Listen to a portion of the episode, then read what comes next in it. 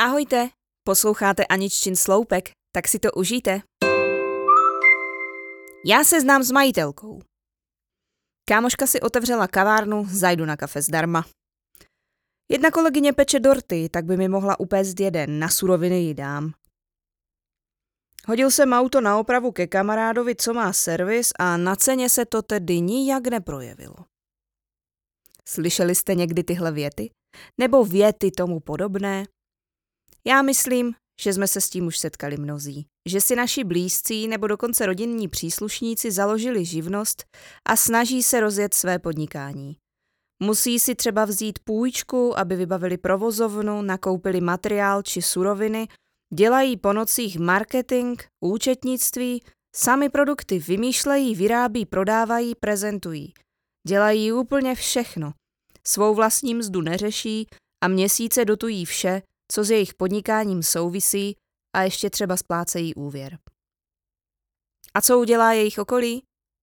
Přijde zadarmo na kávičku. Chce slevu nebo opravu jen za náhradní díly. V lepším případě přinese flašku, že děkuji. Milí moji, chci vám říct, že tohle je pěkně na prd. Jsem absolutním podporovatelem každého, kdo začíná podnikat, ať už je to oblast jakákoliv. U kámošek jsem často první, kdo využije jejich službu a zaplatí za ní.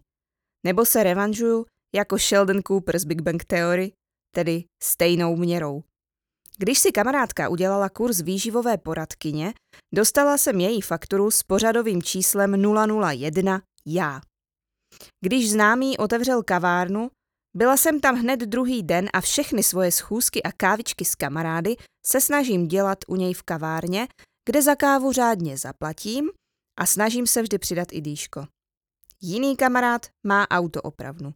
A taky s ním nesmlouvám, že bych to chtěla levněji. Vždy se zeptám, co jsem dlužná a to uhradím.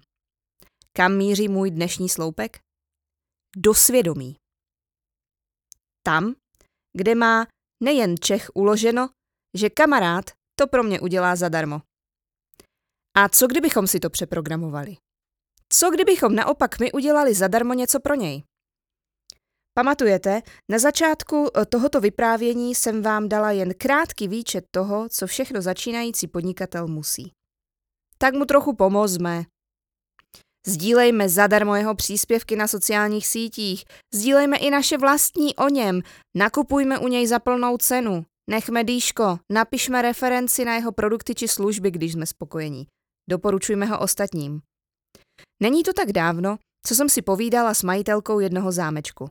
Sama mi vyprávěla, jak seděla ve své vlastní restauraci a pozorovala hosty, kteří se dohadují se servírkou, až nakonec vyřkli. Ale já se znám s majitelkou. A očekávali služby navíc, ústupky, slevy a Bůh ví co ještě. Víte, co udělala tato majitelka, když to viděla a slyšela? Stala od stolu, prošla se až k baru. Stála tak, aby na ní viděli všichni od inkriminovaného stolu a čekala, zda ji teda tak dobře znají. Ani si ji nevšimli, netušili, kdo to je. Prostě jen zkusili, zda by jim tenhle trik nevyšel. Ano, je to trošičku z jiného soudku, než jsem říkala před chvílí, ale přece. Pořád to souvisí s tou divnou náturou, která chce z druhých hlavně něco vytěžit, místo aby je podpořila. Jak by se řeklo na Ostravsku? Bokarma? Pojďme to změnit. Pojďme do restaurací, které vlastní či provozují naši známí značením. Zvěme tam i kámoše, nechme dýško obsluze, pišme reference a sdílejme. Víte ono, vlastně vůbec neplatí, že ten, co dělá v gastru, je za vodou. Musí se obracet, a to pořádně. Nemusí to být zrovna naše novoroční předsevzetí, ale mohla by to být aspoň trochu výzva. Změnit náš vlastní přístup v hlavě pro aspoň trochu hezčí svět okolo. Mějte se rádi a podporujte se navzájem.